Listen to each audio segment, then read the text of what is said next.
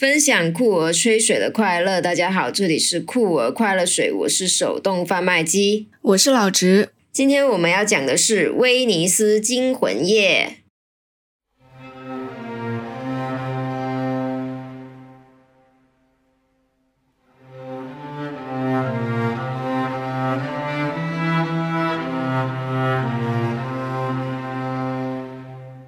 那你觉得这部电影怎么样呢？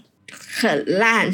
很烂，很烂。我也不知道为什么我们要去看这部电影，就是非常的疑惑。看完之后我也很疑惑，为什么我们来做这一集的播客？反正不做白不做吧，只能是这样说了。我本来是觉得看我是会看的，因为我前两部也看了，然后我就是抱着一种猎奇，对对，就是说不是说去期待的。感觉去看，而是想去看这一次他又搞成什么样子，这样子去看，嗯，搞得有多糟糕，抱着一种吃屎的态度去尝一尝这个屎到底是怎么样的？没有哎，我也没有觉得很吃屎，就是因为我我会喜欢看那种怎么怎么说呢？创作者非常非常的努力，然后但是就没有办法做出一部非常好的电影。但是呢，你又可以看到他很想做出来，然后就会有一种搞笑的氛围。哦，嗯，可能是这样子，霹雳娇娃那样的，但是没有霹雳娇娃那么搞笑啊，嗯，霹雳娇娃还会给我更加享受的氛围，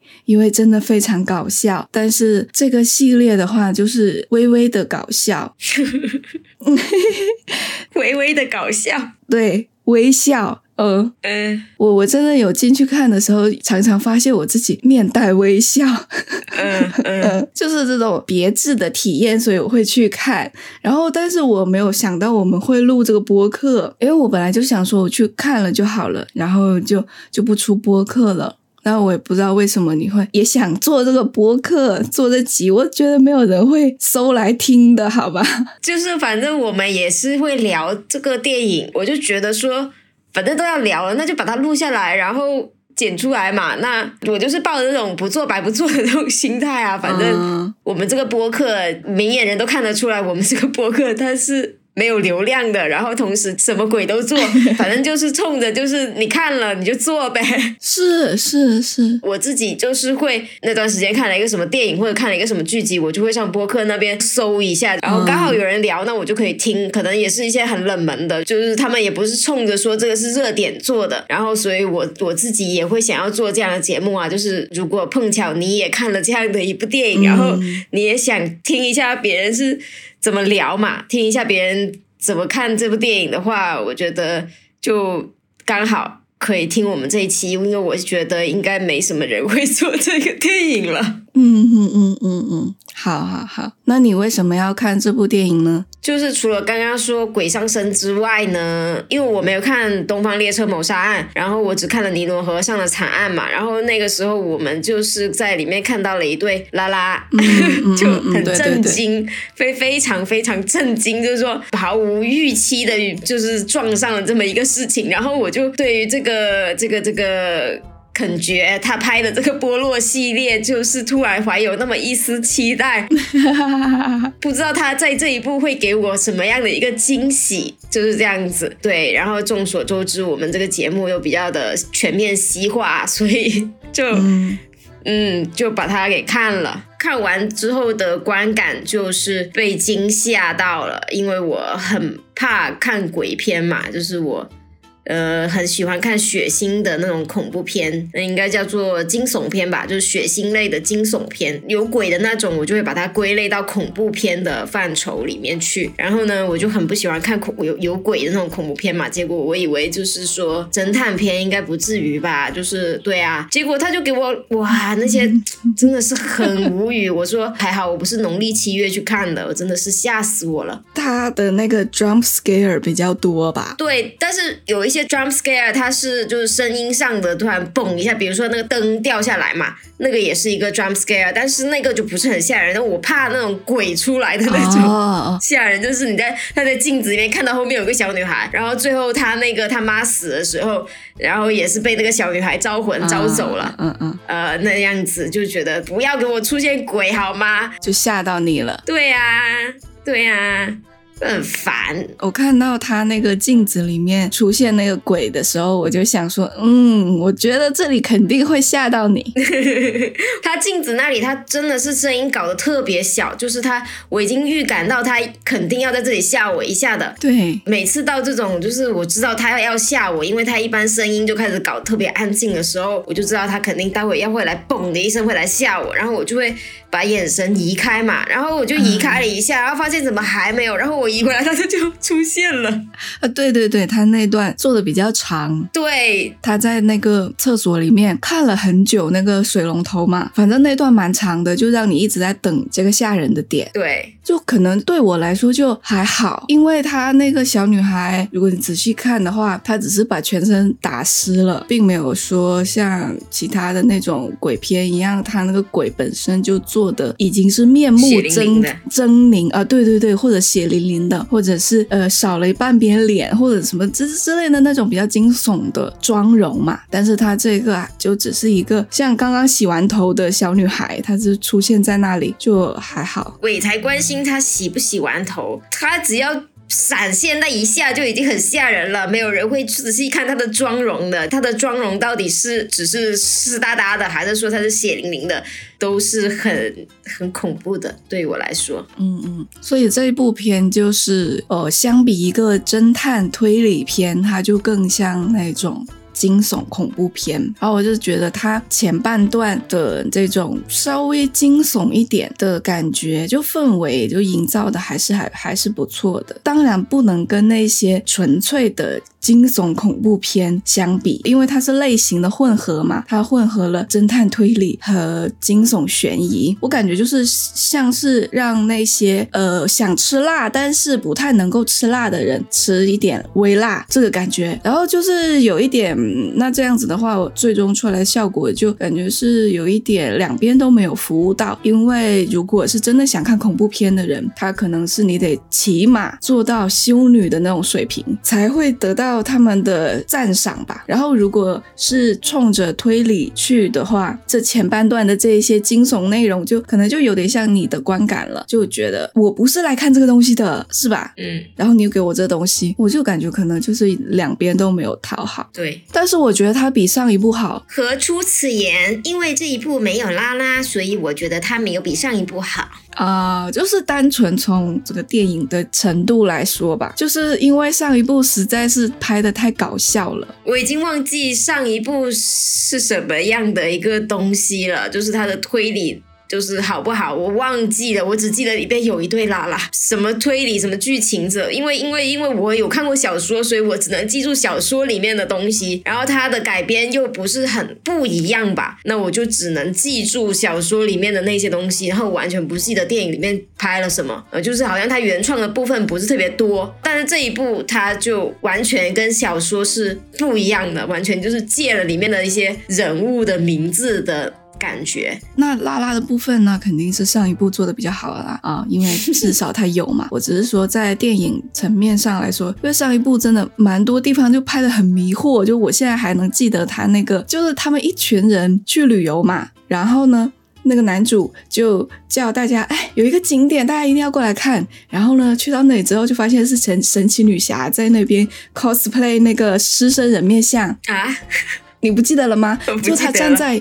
站在一个很高的地方，披了一件非常非常长的披风，金色的。然后他那个妆容戴了一个很埃及法老的假发，然后呢，就用一个非常的远景的那种大远景的镜头，好恢宏的去拍他这个造型。然后呢，他就像一个女神一样，面带微笑的把脸转过来，然后看着大家。啊，我以为就是。呃，这一个是什么意思？结果什么意思都没有，就是他在那边 cosplay，然后呢，他面带微笑之后看到大家，然后跟大家 say hi 之后，他就走下来了，就从一个很高的楼梯上面走下来，就说啊，这趟旅途真是太好玩了，就这样子，就是会有很多这种莫名其妙的桥段出现，就是纯粹的一些桥段，就既没有故事性，也不是一个线索，也不是一个什么东西，反正反正他就加了很多这种东西，我就觉得很搞笑，然后可能也是因为。它上一部是真的是改编作品，然后这个改编作品它就是会有原著，然后呢，它还有那种以前拍过的电影对比嘛，就是七十年代拍的那版简伯金演的那一版，它是一个被公认的很经典的改编嘛，那就是相当于是有珠玉在前，然后你再去对比，就会发现他拍的很。很不好，然后这一部呢，是因为它没有珠玉在前。它是一个原创的故事，它只是从小说里面汲取了一点灵感，用了几个名字，相当于是一个新的原创故事。就是说，虽然我也看过小说，然后我再进去看，就稍微还是有一点点新鲜的感觉，就不像是之前看的那样子，会总是去对比，然后你又已经知道答案了，然后你就会很明显的对比出他揭晓答案的方式跟原原作。比起来的那个差距，所以就在观感上会打折。但是这部就是因为它没有一个对比的东西了，所以它哪怕是直接讲答案，给我的感觉也是一部比较呃中规中矩的侦探。片，因为现在这个时代好像让人拍案叫绝的推理片也很少了，所以就感觉大家也是平平的这个感觉。他就在这一群平平的作品里面的一个平平的作品，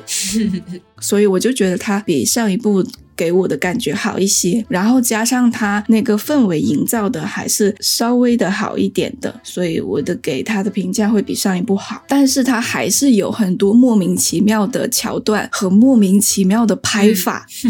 它中间有好多镜头，就是拍那个剥落的镜头，它是用那种，就你不知道它的用意是什么，你为什么要这样子拍？就是好像是它的斜上方，然后拍下来，对不对？哦，对对对，我有注意到，就是别人都是就是。基本上都是水平的，然后到到肩膀的一个脸部特写嘛，然后他就是各种歪七扭八的角度，然后怼着他那个眼睛，或者是怼着他那个下巴，就不知道什么意思。我也注意到了，对，而且就是有一段他可能是想要表达，就一般使用这样的拍摄方法是想要表达那个主人公，就主角他非常的。混乱，就是他的脸是固定在那里的，但是后面的背景比较晃的那个。是吧？啊，对对对，就是那样的拍法嘛。他可能，也许我们就是揣测一下这个导演啊，这肯觉哦，他想要表达出当时这个波洛正在经历一些信仰危机哦，就他本来觉得这个世界上是没有鬼的，但是突然间呢，他觉得好像到处都是鬼，他可能有这样的一个想法，所以想要把它拍出来，但是出来的结果就是 一点效果都没有，就觉得。很搞笑，对对对，就是这种搞笑的感觉，就会让我不断的回去看他这个系列。嗯，就是他每次这个系列出来，我我又还是会去看，就看看有没有这些搞笑的地方。就是有一种笨笨的可爱的那种感觉，是吗？可能是吧。就是他不会像是某些我们绝不讲的一些电影。那样子恶心人，就是他有那种很恶心的三观。就这部电影，它就是一个很平庸的，但是又不至于冒犯你的好莱坞电影，所以你就觉得看也可以，不看也可以那种感觉。嗯嗯，对，就是当做一个风光片。去看这样子，嗯，但有一些片你就会觉得他可能就算他拍的确实很厉害，但是你就觉得这个东西他绝对会冒犯到我的三观，他绝对是一部非常，比如说非常老白男的一个电影，或者是怎么怎么样的，你就觉得说，就算他是哪个名名导演啊、大导演啊拍的，你都觉得就是不是很想去看，的，心中隐隐有一些抗拒，嗯嗯嗯，然后有一些就是纯粹的，他就是整个整个社会他的三观都不太对的。那种，然后你就会不想看这个社会里面 这个社会的人拍出来的电影的那种。对，呃，我就不说了。嗯嗯嗯，我知道。我是想说，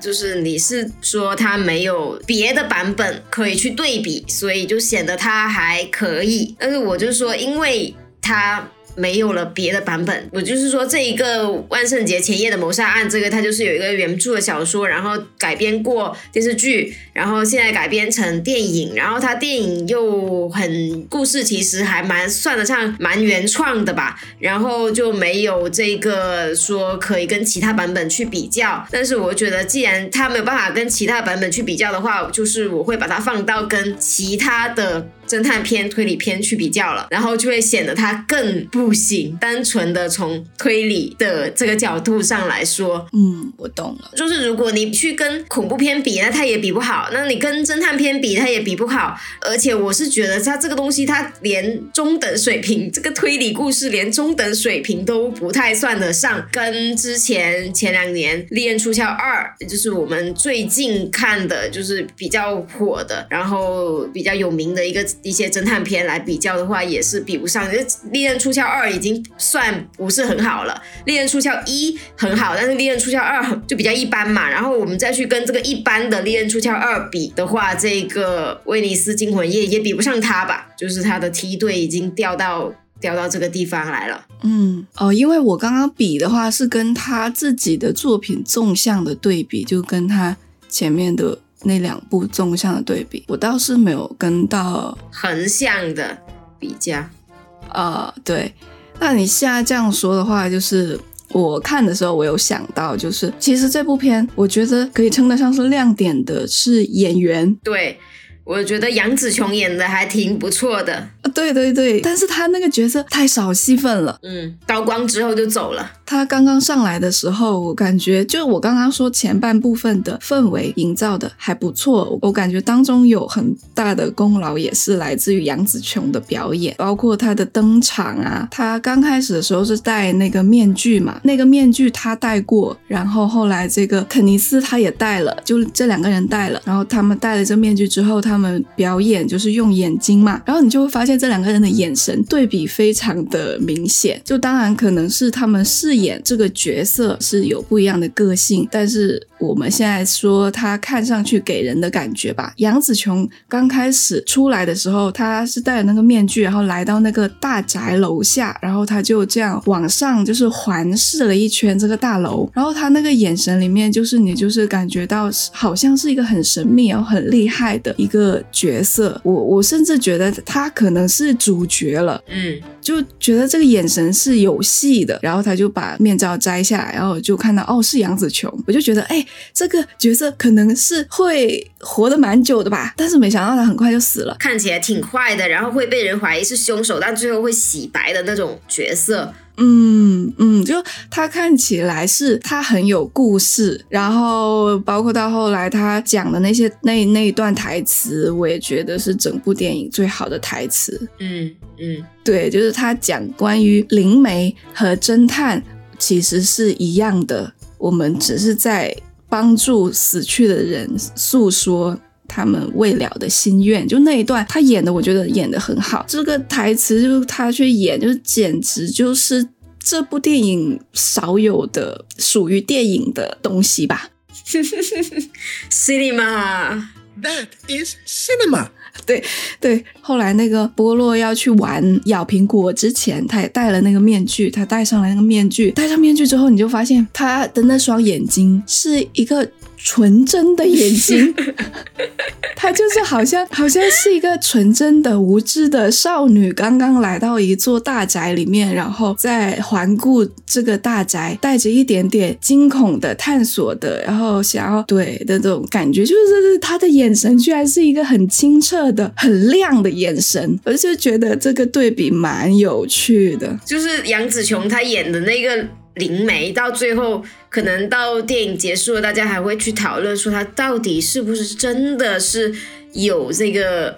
这个灵力，或者说这个他有没有会不会法术？肯爵演的这个波洛呢，就是你一眼就看得出他不是一个侦探的那种感觉，他从来就没有给我一种。侦探感，每次看到他就觉得很出戏，就是一个很胖胖的小老头在那里，就不知道在干什么。就是杨紫琼演的，就是你确实可以感觉到他是个灵媒，然后觉得他就是到底是不是真的，即使他被揭露出是假的，你还是会觉得他有可能是真的。就是肯尼斯演的这个波洛呢，他就算演了三部电影，然后明确的告诉你他是侦探，然后他是名侦探，然后他身份证上可能都这样写，但是你就是不会相信他那种感觉。嗯，然后除了杨紫琼。穷的话，另外还有一个演员就是演那个奥利弗夫人的那个演员蒂娜菲，然后她是我一直在追的一部剧里面的演员，也是一个那种推理侦探剧，就是《公寓大楼谋杀案》嘛。嗯，然后他那个角色在里面也是那种一听到谋杀案就很兴奋的角色，然后我就觉得他在里面对我来说会增加一点观看的乐趣，然后我也觉得你刚刚说到这个横向对比，然后我就横向对比了一下我近年看的这种有点侦探类型的片子，但是我好像看的都是剧，侦探题材现在好像比较多拍的是剧，然后我就。发现确实，《威尼斯惊魂夜》算不上一个特别好的作品，在这个同类型的作品里面，就还不如我看的那个《公寓大楼谋杀案》。嗯，因为《公寓大楼谋杀案》，我现在还是每周在追，就是它混合了播客还有谋杀，然后我觉得他写的其实还蛮。蛮有趣的，就是如果对这类型，就是侦探类型，呃，或者是有点喜剧的侦探类型感兴趣的话，也可以去看一下这一部。然后还有那个啥，我之前看的那个叫《喜鹊谋杀案》，然后我觉得也是还不错的这种类型。当然不是说非常的牛，非常的优秀，只是说可以看。嗯，那我们就讲一下它的缺点吧。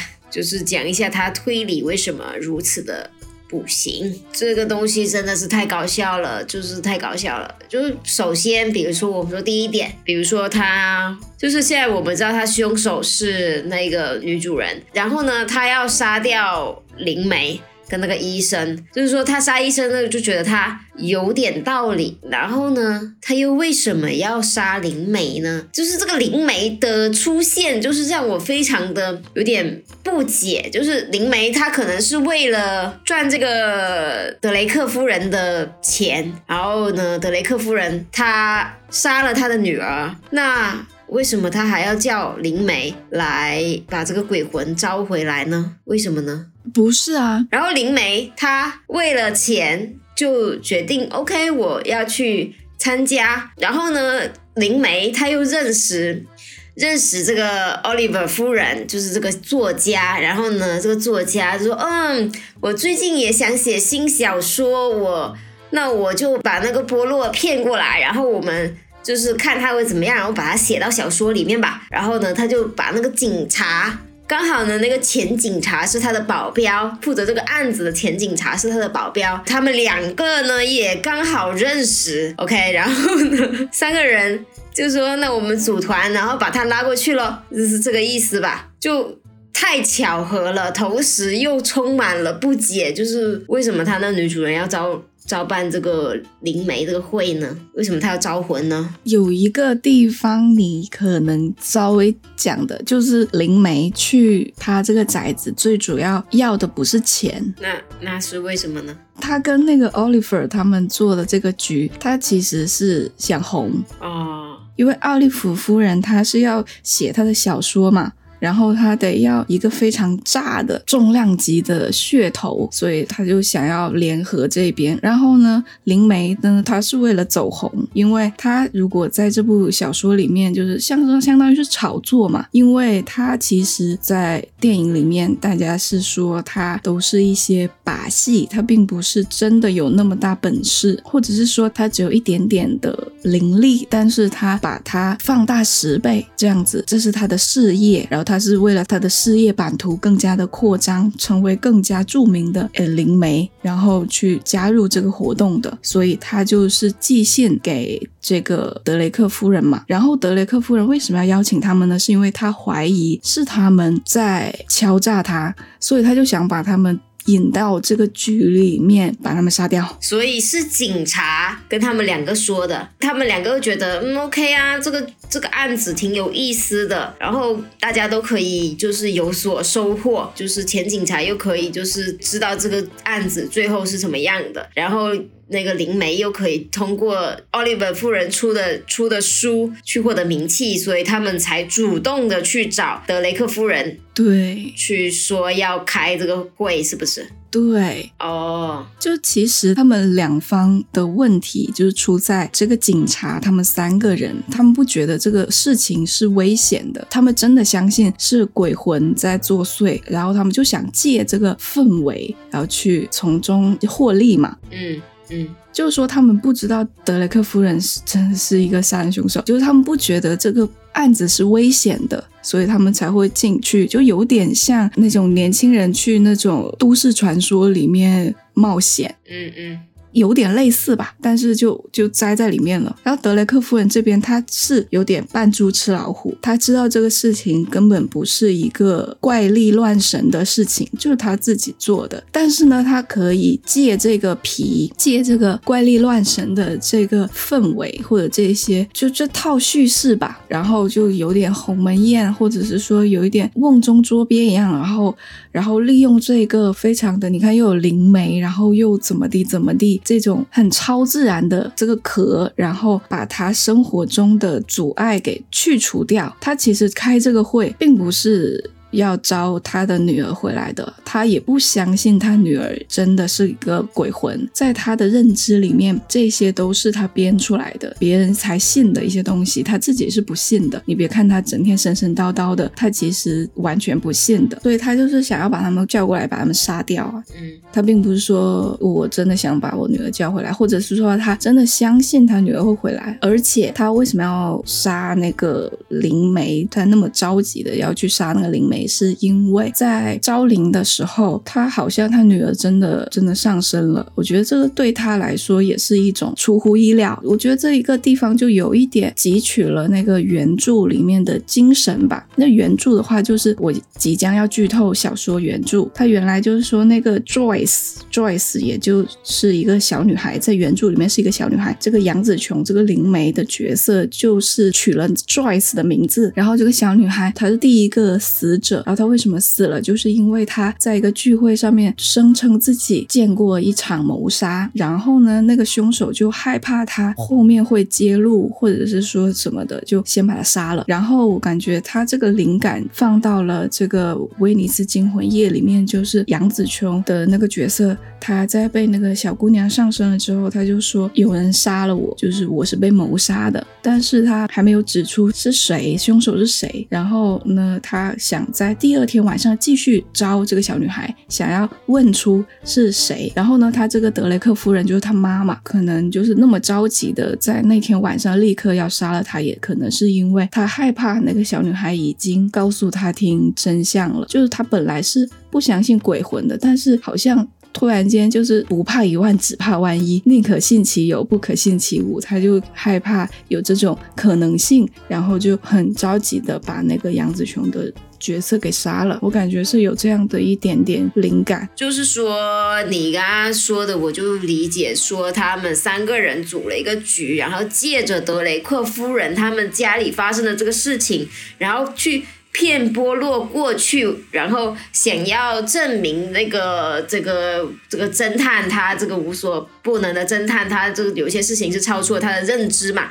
可能他的小说是想这样子写。然后呢，德雷克夫人呢，他们他就觉得说，肯定是你们这三个人里面，肯定不是奥利弗夫人，或者说是那个前警察。去主动去找德雷克夫人说，哎，我们来搞这个事情嘛，那肯定是灵媒去找他嘛，对不对？对啊。那灵媒去找他，他就觉得说灵媒是勒索我的人，对不对？嗯。那我就要把他杀了。那他有没有他这个鬼上身，他都要把他杀掉啦。是啊。所以我刚刚只是说他为什么这么着急呀，在第一页就把他杀了。我只是在解释这个事情。那因为原著小说里面呢，他那个就确实是那个 Joyce 的那个小女孩的死，就确实。实是比较对于凶手来说，他就比较意外嘛，就是这个小女孩突然大庭广众之下，就是开始说她见到了一个谋杀案的发生嘛，那那个凶手肯定就着急嘛。然后这边这的话就觉得，嗯，还好吧，就就是没有小说里面写的那么紧急吧，可能是，嗯嗯嗯。然后就感觉他这个东西就不是说他是临时起意要把他杀掉的一个事情，就是说他还是有规划的，就今天晚上来，然后今天晚上就把你干掉，这种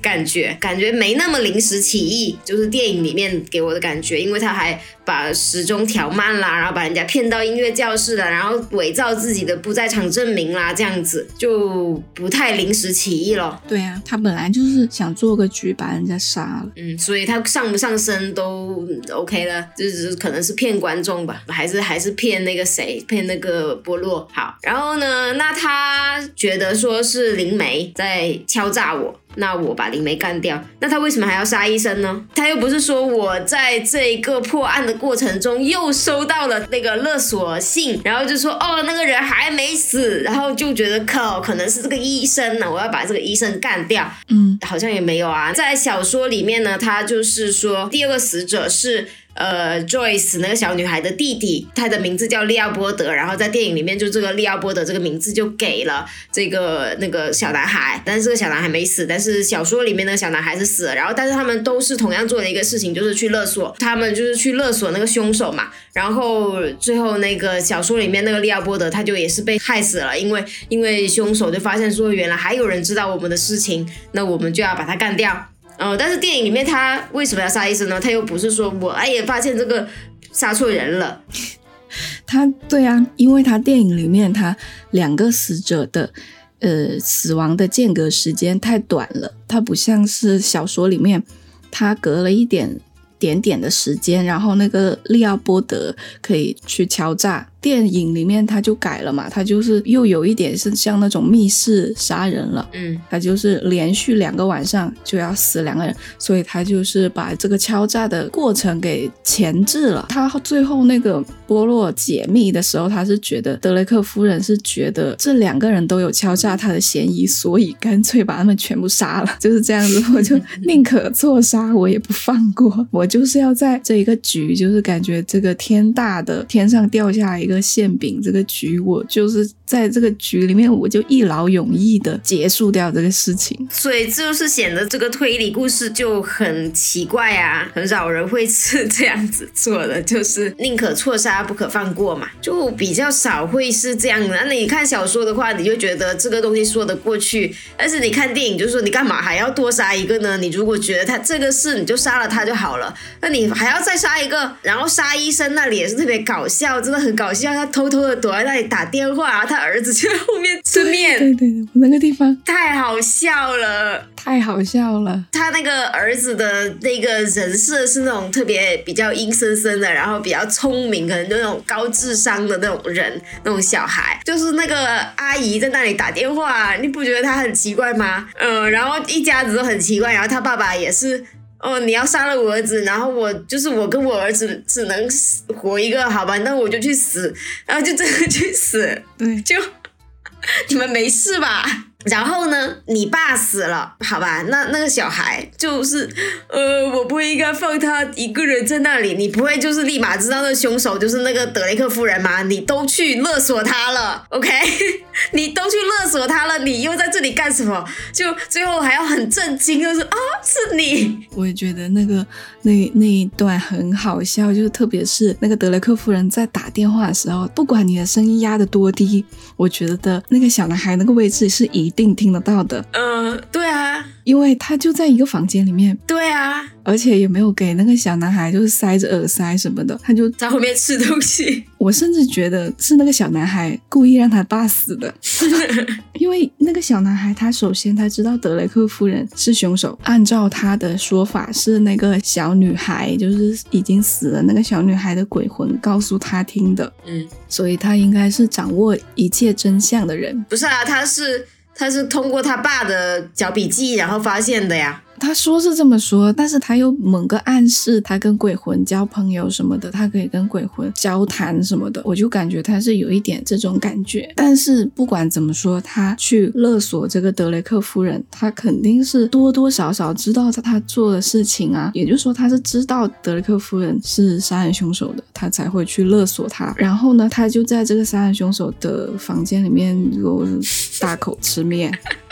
就算是灵媒死了的时候，你也会马上意识到他是凶手吧？就是灵媒在说说啊，这里有个谋杀案啊，是有人杀了我，然后你已经去勒索德雷克夫人了，然后你不会意识到说，呃，是德雷克夫人就是为了灭口，然后把灵媒干掉，你就绝对不会想到还在那里跟着大家一起转，说你想要问我问题吗？你不觉得我也是凶手吗？是不是在干什么？所以这就很好笑，而且我就觉得他就是好像突然间他的人设就是那种高智商的小孩，嗯，然后就突然间就是纯粹变成了一个小孩在那边吃面，然后吃的就是很香，嗯，然后他也不会去听德雷克夫人正在讲什么，我觉得他是绝对听得到德雷克夫人在讲你的小孩在我这里，因为他肯定会这样讲啊，他跟他爸就是讲你如果不杀掉你自己的话，你的小孩在我房间里，我就把他杀掉，所以我就是觉得他。要么就是他知道这一切，然后他觉得死就死吧，我就可以像哈利波特一样继承所有的遗产了。对，结果结果结果出现了那个管家说你要把钱给那两个人，然后他那管家感觉还活不久了。对，嗯，这小男孩这里真的很搞笑，就是他可能就是想说把那个小孩放在后面，然后观众就是能够感觉到说哦，那德雷克夫人就是已经把这个小孩控制住了这种感觉，但是其实你不把那个小孩。放在这个画面里也是 OK，你感觉是给那个德雷克夫人一个单独的一个空间，然后悄悄的在那里打电话也是可以的啊，就。又不是说我们不知道他儿子是谁，但但他非要把他们两个放到一个画面里面，让他让我们知道他们是在一个空间里的，然后呢就会觉得这是在干什么？他就非要做出这种视觉上的对比，就让人家觉得哦，好危险，好危险，他就在后面。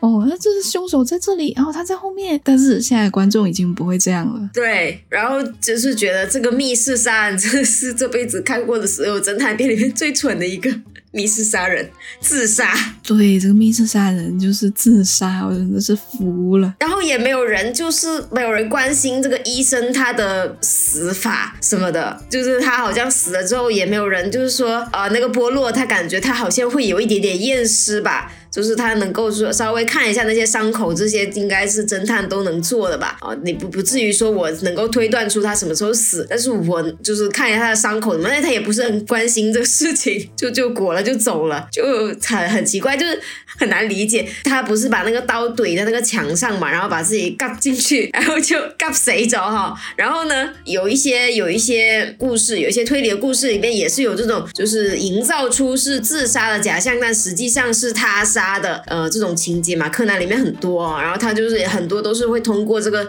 刀口，就是这个刀伤，就是怎么怎么样，然后来判断出这个东西，他绝对不可能是自杀，因为自杀这个刀不可能这样子剁进去嘛，这样子。但是他这边就是完全我不关心你这个东西，你是自杀，那你就自杀。那万一人家那个医生就是留了一些线索，告诉你我不是我不是自杀，我是被逼的，然后也没有人。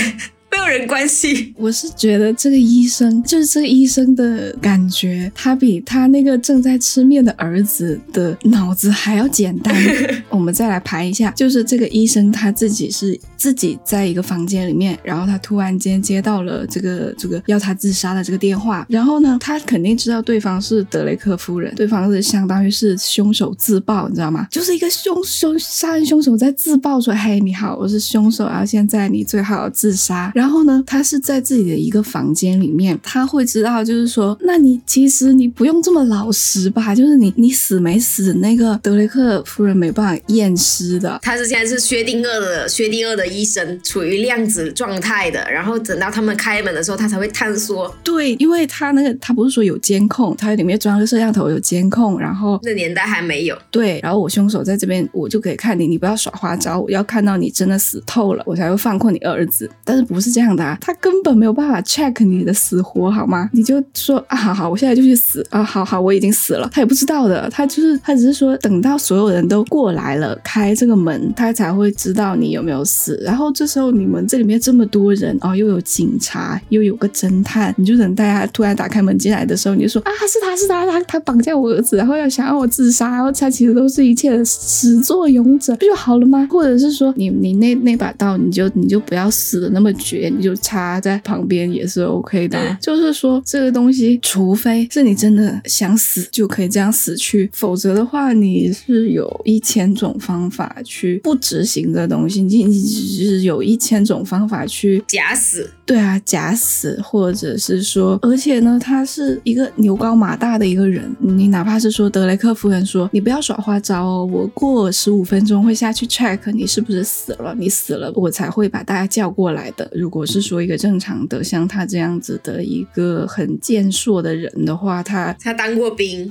对，就算拿个平底锅站在门口旁边，然后你就等到第一个进门的人肯定是德雷克夫人，在你的想法里面嘛。因为他说他要下来 check 你是不是死了，然后他打开门的时候，然后你就敲嘣，对啊，这个应该是一个正常人的反应吧。虽然说如果这样拍出来可能也不是特别好看，但是这确实是一个正常人的反应，因为他受到威胁的时候，他会想要去反抗的，除非是你像我说的一样，真的就是想死，你就觉得刚好。有一个机会可以让我去死，那我就这样把自己插死就好了。然后我也一点 trick 我都不耍，一点心机我都不耍，我就真真正正的实实在在的，就是插在我百分之百可以死的地方，就是蛮厉害的。嗯，你就反正就是也是用什么方法，然后你不是有那个毒嘛，叫这这个这个这个这个毒蜜敌蜜。不是 是什么什么毒蜜吧，是吧？然后呢，你就也骗他喝了，或者说怎么样，然后他。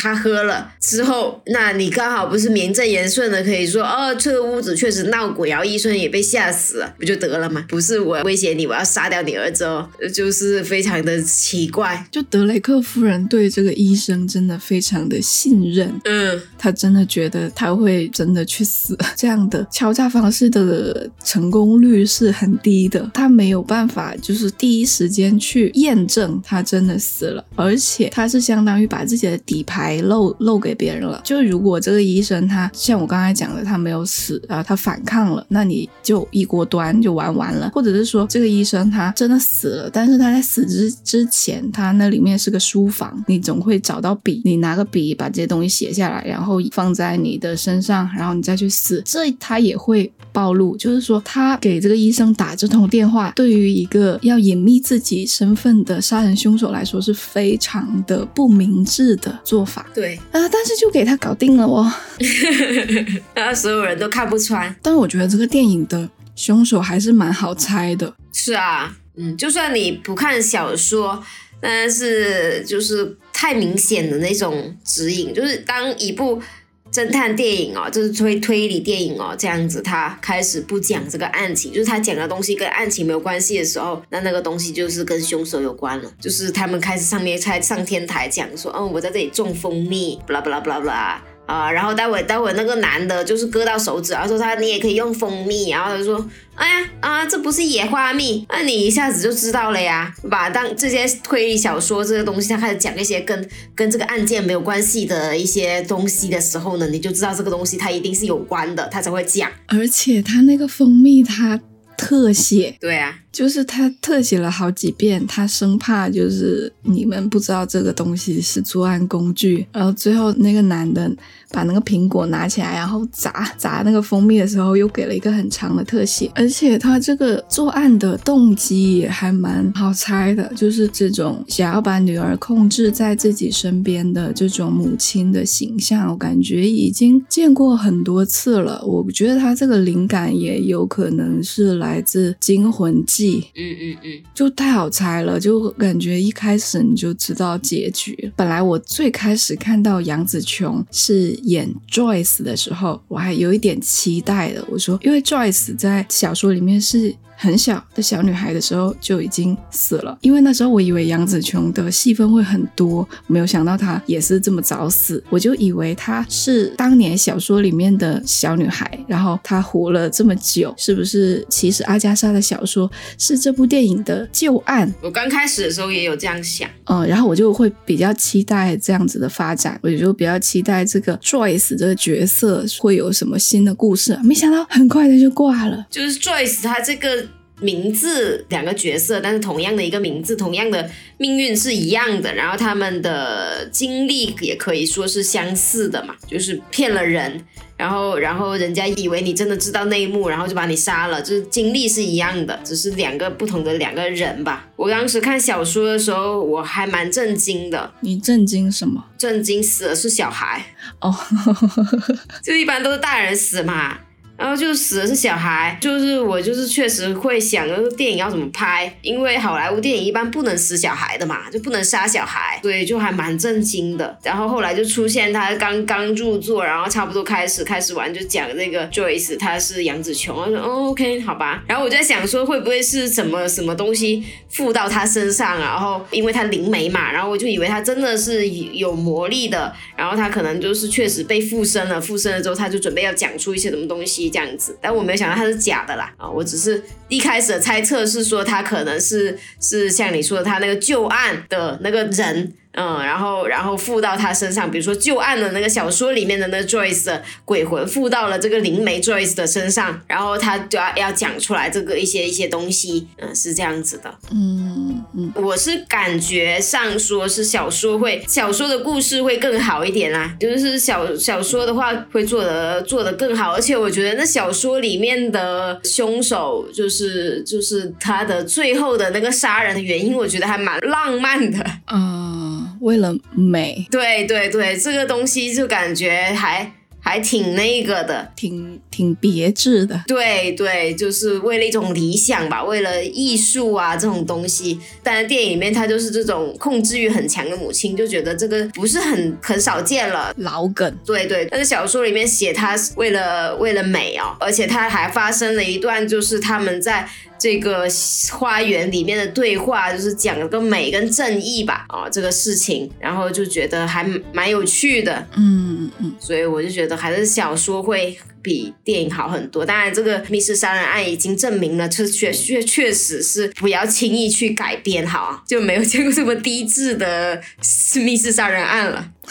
不过小说就是万圣节前夜的谋杀案，它的评价也不是特别好。就是大家对比他阿婆他之前的其他的那种名气很大的小说故事来说，这本的故事就不是说特别好吧。但是我自己觉得，就是看了他那个东西，我觉得还蛮有趣的。因为经常我们看到杀人，他就是为了很多的利益嘛，或者说他就是为了这这那那的。然后，但是这个他就是为了他的美哦。最后去杀人，我觉得还真的是很少见。我是觉得，其实小说的那个第一个凶手。我觉得是蛮好猜的。后来第二个凶手就比较难猜，因为他给的信息不是很充足。第一个凶手就是那个德雷克夫人杀那个 Joyce 的时候，就是很明显的，就是很明显的线索嘛，所以就感觉跟这个电影一样好猜。然后我感觉小说它有一些有趣的地方，有一个还蛮有趣的地方，我是觉得他写了一种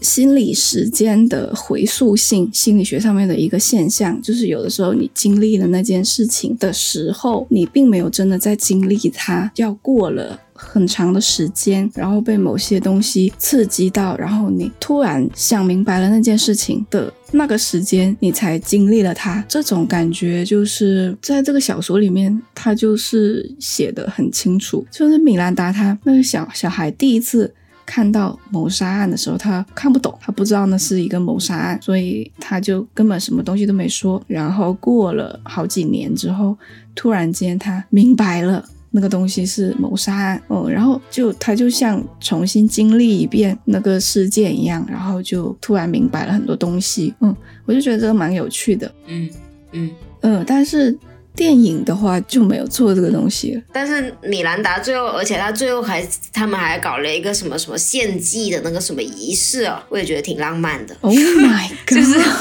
不是就是就是那个小孩被骗，而且他是因为什么？他是因为他喜欢那个凶手，而且他小说里面描写那个凶手又长得特别的漂亮嘛。然后那个凶手就是就是反正就是他写那个呃，反正咱们也不怕这剧透了哈，就反正就是那个那个凶手他就是那个园林的建筑师哦。然后呢，他就长得本身长得就很漂亮，他是一个男的，长得特别的可能就是有种古希腊的美吧，那那种感觉。然后呢，然后呢，他又又设计的东西又很美，然后他自己也很爱美，不是。爱的这种形象上的美，就是美学的美。然后那个米兰达呢，他本他又是一个他的在在那个小说里面有描述，就像一个小树精一样的这个这样的一个小孩嘛，一个像小精灵一样的这样小孩。然后然后他又他又是喜欢这个很漂亮的这个园林建筑师的，然后最后就愿意为了这个东西去去献祭。我就觉得，就是小孩的这个世界跟小孩的一个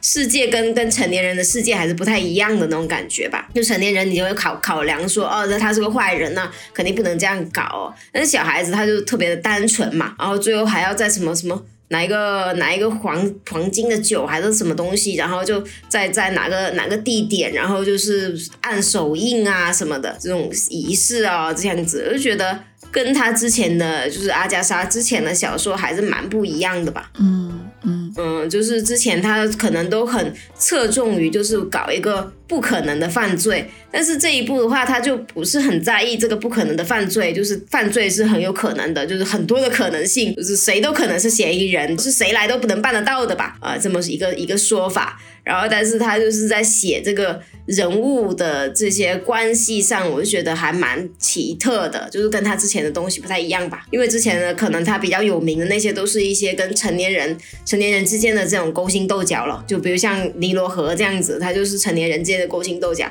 但是你看那个万圣节前夜的谋杀案，就是。就是能看到一些小孩的视角。嗯，我看小说看到那个长得很好看的园林师的时候，我还在想电影会找谁来演呢？后来没有想到，根本没有这段剧情。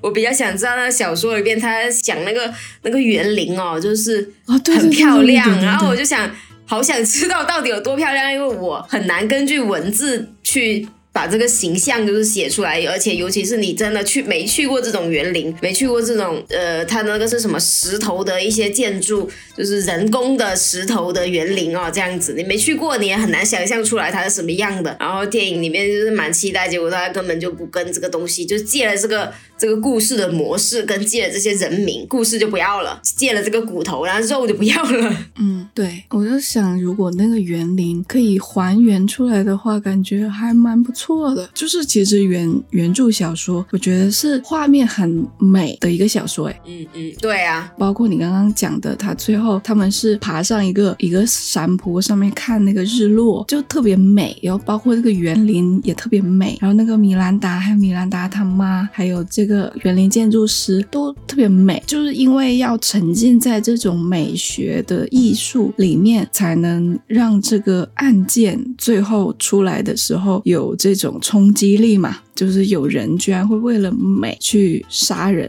嗯，这样子就其实还蛮适合拍电影的，我觉得，嗯，特别是你可以联想到电影这门艺术，就是有一些导演他是会觉得我这个电影拍出来是一种美学，是一种要流芳百世的东西。如果我在拍电影的时候不小心弄死了几个人，也是没关系的。有一些陷入疯狂的。电影导演或者是电影作者，他真的会是这样的想法。比如说像那个赫尔佐格，他拍的那些电影，他就没什么安全措施的，他也真的出出过命案这样子。所以就是就是会呃联想到这这些东西，这两个东西就是美学，就是人对美学的这种疯狂的追求，或者是说畸形的迷恋。这个话题确实是很少提及的，很少有电影提及的。所以原著小说其实。还蛮适合拍电影的，对啊，但是就是没有拍，没有拍。包括我觉得它里面每一个庄园的名字都还蛮有趣的。如果它是在那个地方，然后发生那样的东西的话，我觉得就算我看过原著小说，然后你。这样如实的翻拍这个原著小说，我觉得应该还是蛮好的。那可能需要去看一下那个电视剧，但是就是觉得说，如果在电影里能够看到这样子的东西，我觉得有点像是谋杀版的《Call Me by Your Name》。嗯，有没有有那种感觉？是不是？是哎，是哎，你就感觉会像看到很多的希腊的那种雕像，然后对哇，这很漂亮，这个也很漂亮，但是它是一个推理版的。谋杀谋杀案的，Call Me by Your Name。然后我们可以让甜茶来演那个建筑师。呃，但是他现在脸不行了，他已经有一点崎岖了。没没关系的，不知道为什么他在电影里是好看的。呃，是，好像是他现实生活中的这个照片跟跟他那些导演拍他的，在电影里是不一样的。对对对对对对对对。然后如果让甜茶来演。这个建筑师的话，感觉就是这部电影还会更热卖一点吧？是啊，是啊，然后拍出来就是会有那种比较古典的气息。如果把你刚刚说的这些园林啊、庄园啊，还有那些呃很很美的一些日落啊，嗯，的一些什么石石碑啊，还有这个什么这些什么东西拍进去的话，就本来这个小说它就很它的风光就就还蛮。蛮古典的，然后很园林很乡间，那蛮风光都蛮好的。然后把它影像化之后，就应该还蛮蛮好看的。应该找那个瓜导来拍，不是不应该让肯觉来拍。瓜导可能拍了之后，这就可以去拿奥斯卡了。笑死了！但是瓜导，我不知道他拍推理像什么样子，我感觉他可能没有。那不是拍阴风阵阵吗？他那个阴风阵阵。不说了，嗯，好，因为因为阴风真正是恐怖嘛，然后这个是推理，嗯，我感觉瓜岛不太像是会有很缜密的推理的人，他可能推推这个就去推推那个，他是个很 F 的人，所以他就比较难拍这种。对对对，如果有合适的人的话，我感觉拍出来应该是还蛮有趣的作品。就是推理是一种很理性、很缜密的东西，然后你用。Call Me by Your Name 的那一种，又很细腻、很情绪化的风格去做的话，就感觉会很很有趣。嗯，我们需要一个同时有感性又有理性的完美导演，那就是格雷塔。嗯，这句台词也是芭比里面的。嗯，然后最后一个就是，我就想说他这个肯绝嘛，像我那天跟你讲哦，他就像是那个《哈利波特二》里面他演的那个角色一样，就是觉得自己特别的棒、特别的好、特别的完美，然后但是其他人都并不这么认为，就是是呃。嗯，他在电影圈的那些人可能会这么认为，但是我们观众就老是会去说他太自恋了，就是跟他在《哈利波特二》里面演的那个哈洛德教授，就是还蛮像的。然后这一部呢，我就觉得他有一点点想拍这个。波洛他就是万圣节前夜的谋杀案，这一个已经是发生在波洛他比较职业后期的一些案件了嘛。然后呢，他可能这电影里面也想讲的是这个波洛呢，他的这个人物吧，他想以这个波洛。展开展开他的电影宇宙这样子吧。假设说这个波洛是是他的美国队长，然后呢，他想要围绕这个美国队长发生的一些事情嘛，然后他肯定就是那他要讲美国队长的这个人物的经历，打一些反派，打一些 boss 这个事情对他来说是其实是稍微比较次要的。但是更重要的是他这个人物的心理历程。然后呢，这个波洛呢，我就没有在他的这三部，虽然我没有看《东方快车》啦，但是没有在他的电影里面感觉到这个波洛。就是形成一个完整的形象，他经历了什么？他为什么会这样子？就是感觉很断断续续的，因为他突然就来到了他不想干了的这个状态。然后我不知道他前面发生了什么。然后有人也会骂他，就是你，哎呀，你是死神，你死神小学生，你这个死神老头，你这个什么的。然后包括他可能在尼罗河里面讲他是经历了战争这些，但是那个东西只是感觉到他有一点点自恋。哦，我在这个战场上我是多么的聪明，我我只记得。这样的情节，因为我我不太记得它里面最后是是写了个啥。然后呢，在这一步呢，也感觉到说他好像不想干了哦。但是我不知道你为什么不想干了，呃，或者说就是他就是这个东西超出了我的认知，然后我有点崩溃。你也不是说我因为了这样的事情，然后我不想干了。我有一个很很难破的案子，然后我不想干了。没有啊，你前面也没说你有一个很难破的案子啊。然后这个这个现在超出你认知，说呃这个世界上可能是唯心的这个东西，然后对你这个唯物主义者就是有一点冲击，发生的也是发生在你不想干了之后。那我就是很搞不清楚你这个人是到底是什么样的一个人，就是很模糊，不是说那种像我们上一集讲说诺兰他拍的是。这个奥本海默的模糊，而是说这个肯爵他拍他自己的波洛就拍的很模糊，就看不清楚。嗯嗯嗯嗯嗯嗯，我觉得是有你说的这个问题，就是他好像想要像《利刃出鞘》那样子拍那个，像《利刃出鞘》，他就是由那个丹尼尔·克雷格饰演的这个侦探，我感觉他也是想要做一个系列，就是这个侦探不断的去破案。然后波洛这边呢，他也是想做一个波洛系列，但是他的每个故事之间好像。的连贯性就嗯没有，嗯嗯，比如说我印象中哦，就是我不确定我有没有记错，就是上一部尼罗河的惨案，或者是东方快车谋杀案，反正这两者之间有一个的结尾是那个波洛去谈恋爱了，好像我记得是有一个画面是案件落幕之后，他去一个小酒馆里面看一个。呃，那种名伶唱歌，可能是尼罗河吧。然后他们好像就是有一点那种小暧昧的感觉，就是我觉得他那个结尾是想要讲这个，是给人这个感觉的，想要说波洛好像想要有一个稍微进一步的关系，或者是说稍微亲密一点的感情，就是一个这种比较 relax 的状态。哦，但是到这一步一开始，他就突然间就不想干了，就确实是没有连贯性，嗯，就会觉得这个人的人设没有连贯性，你不知道他这个故事发生在他的人生里面的哪一个阶段，你不知道这个事情之后呢，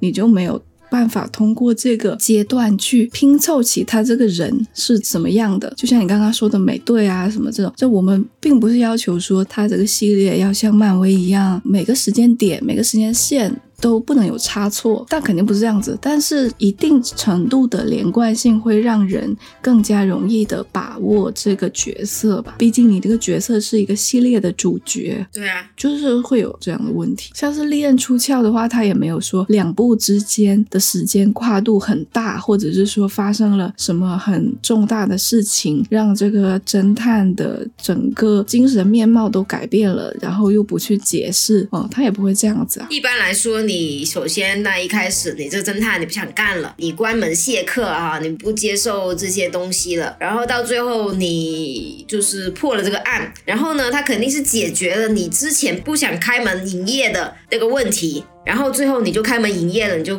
接客了。但是这个案件给我的感觉就是我没有这个破案的激情了。然后这个案子就是哎有点小挑战哦。然后我就觉得嗯这个蛮有趣的。然后我就觉得破案还是挺好玩的。然后最后我就又开始破案了，就就给我这种感觉，就是他这个东西并没有解决他的那种情绪或者心理上的某一个。过不去的坎，他只是单纯的觉得，嗯，这个好无聊，不想干了。我觉得他这个应该在他这个案件结束之后做一个 callback，应该是要由杨紫琼的这个角色给他一些启示。像你说的，他现在这个结局看起来就是好像只是受到了一点世界观上面的冲击啊，就你原来觉得这个世界是没有鬼的，那现在觉得这世界可能有鬼，就是这个东西就很表面嘛，你得进入到更深。的意义之后才能够解决你前面的问题。我觉得就是最开始的时候，杨紫琼跟他说的，侦探和灵媒，我们都只是在帮那些死去的人，帮他们说他们的心愿。就是因为这一点，才能够让波洛最后觉得说他还有很多事情没有放下，就是还有很多。他这个标题是 Haunting in Venice 嘛，就 Haunting 就是有很多东西还在啪拉着你，就好像很多鬼魂还在你心头环绕，你没有。办法说不干就不干了，你还是去得给他们逐一的奏响他们的安魂曲，这是一个侦探应该做的事情。我觉得他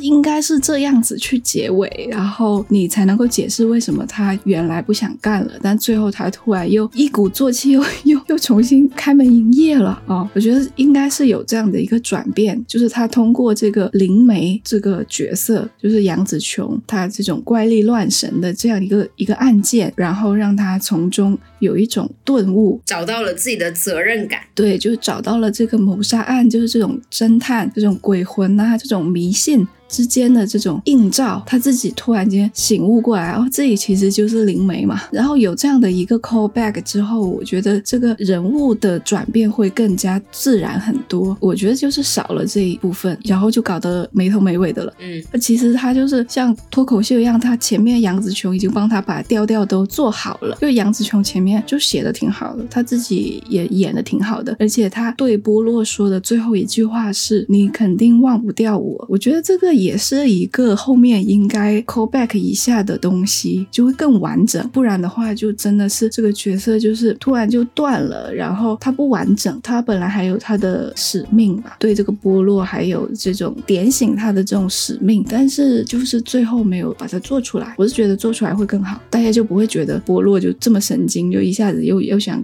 工作，一下子又不想工作。